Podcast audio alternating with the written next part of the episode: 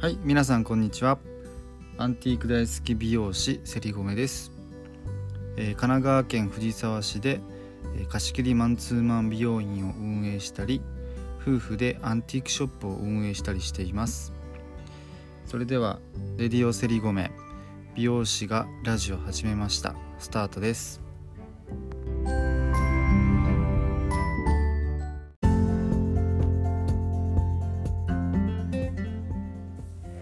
ちはセリゴメです。久しぶりのラジオになりましたがえー、っとやっぱ12月ねかなり忙しくて、えー、なかなかラジオ更新ができていないのですが、えー、と少しでも、えー、継続は力なりということでラジオは続けていきたいなというふうに思っております、え今日のお話は、え短期は損期。よく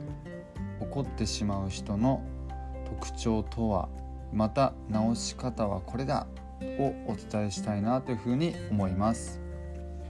えーと、これはですね僕自身が経験したということがあるんですけど、えーと、僕ね昔ものすごい短期だったんですよね。今はね本当にほぼ怒んないんですけどあの本当短期だったんですよ。で仕事の時とかもやっぱりすごい短期でもうすごくよくイライラしてたんですよね。でそれをどういうふうに直したかっていう話と、まあ、イライラしちゃったりとか短気な人っていうのはどういうことが起きてイライラしてしまうのかっていうことをちょっと今日お話したいなというふうに思います。えー、間違いなく、えー、短期は損期、えー、短期は損をするというお話です。え間違いなく損しますので、えーと、もしこれに気が付いてる方もうちょっと直したいなと思ってる方に聞いてほしいなというふうに思います。で、えーと、今回の、えーとまあ、お話なんですけどじゃあ皆さんにちょっと質問ですね。皆さん怒るっていう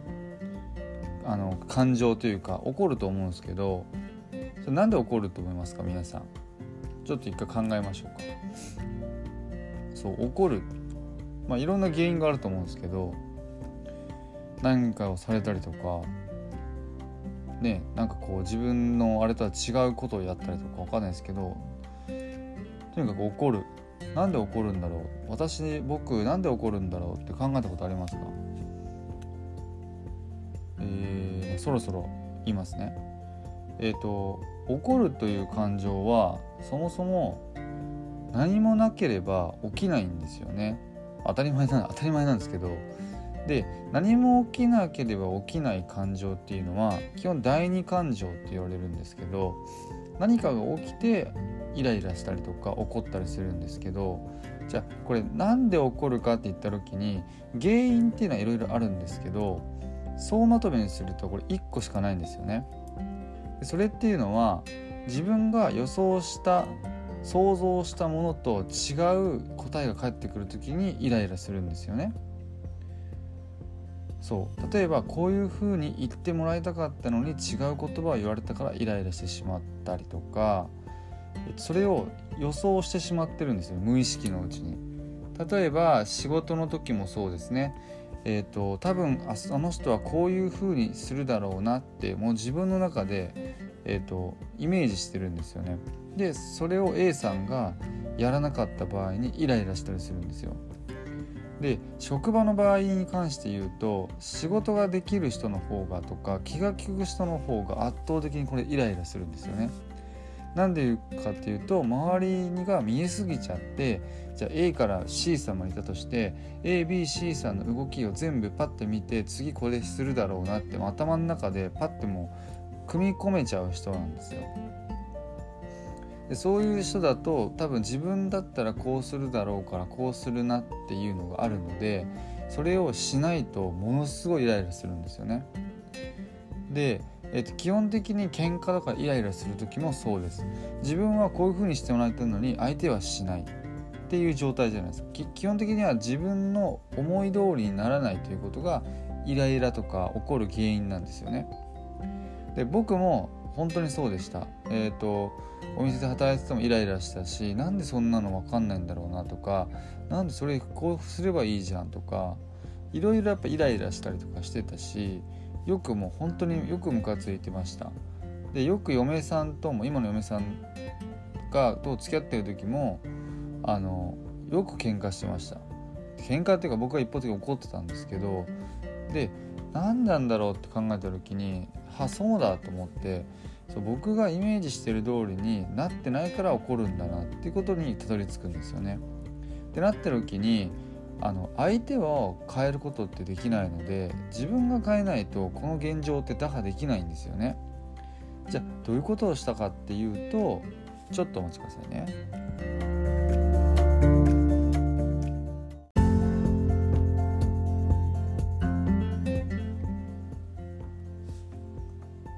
でどういうことかというと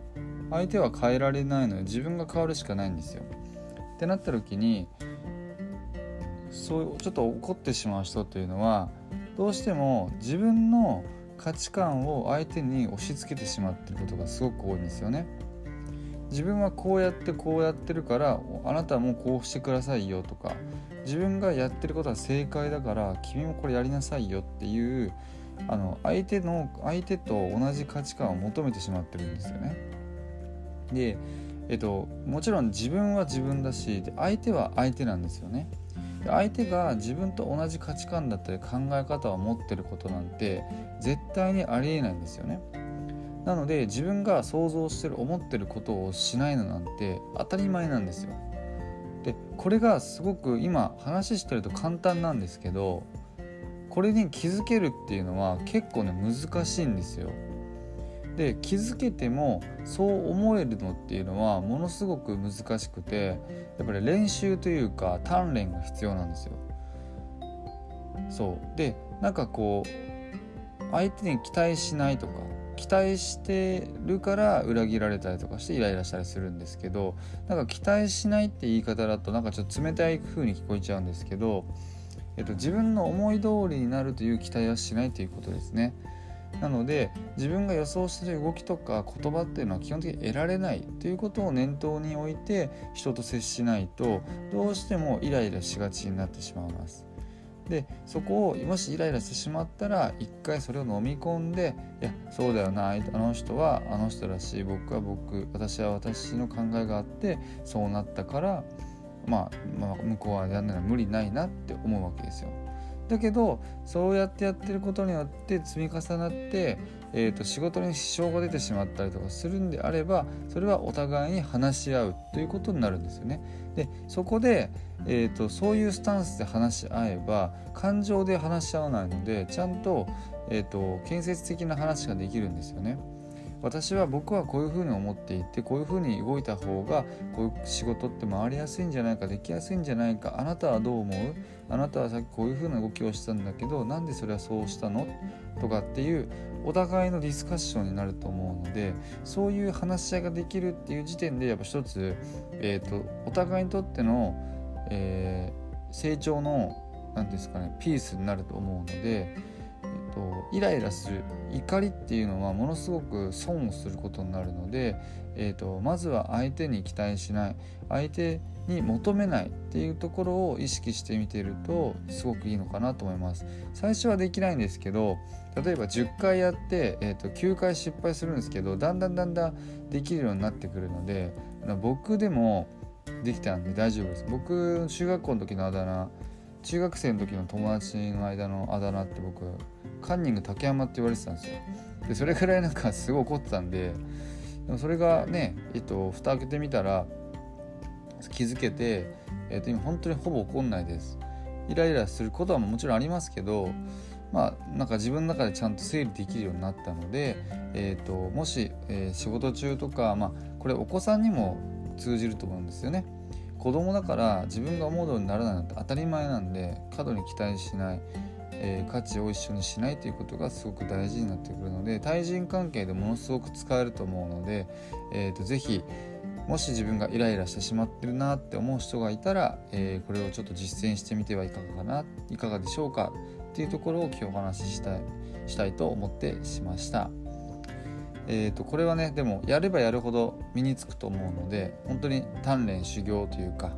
えー、自分の中での感情をコントロールしていくっていうところを、えやっていくと人間的にも成長できるんじゃないかなというふうに思います。えーと、僕もこれをできるようになってからやっぱ人間関係も構築しやすくなってるし、まあ、嫁さんともうまくやれてるし、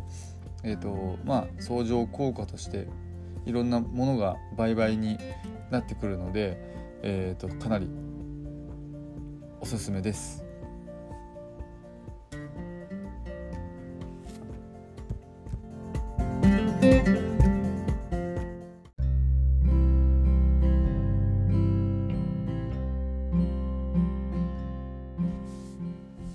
ということで、えー、今日は短期は損期、えー、よくイライラしてしまう人の特徴とそれをどう直すかというお話をさせていただきました、えー、皆さんいかがでしたでしょうか、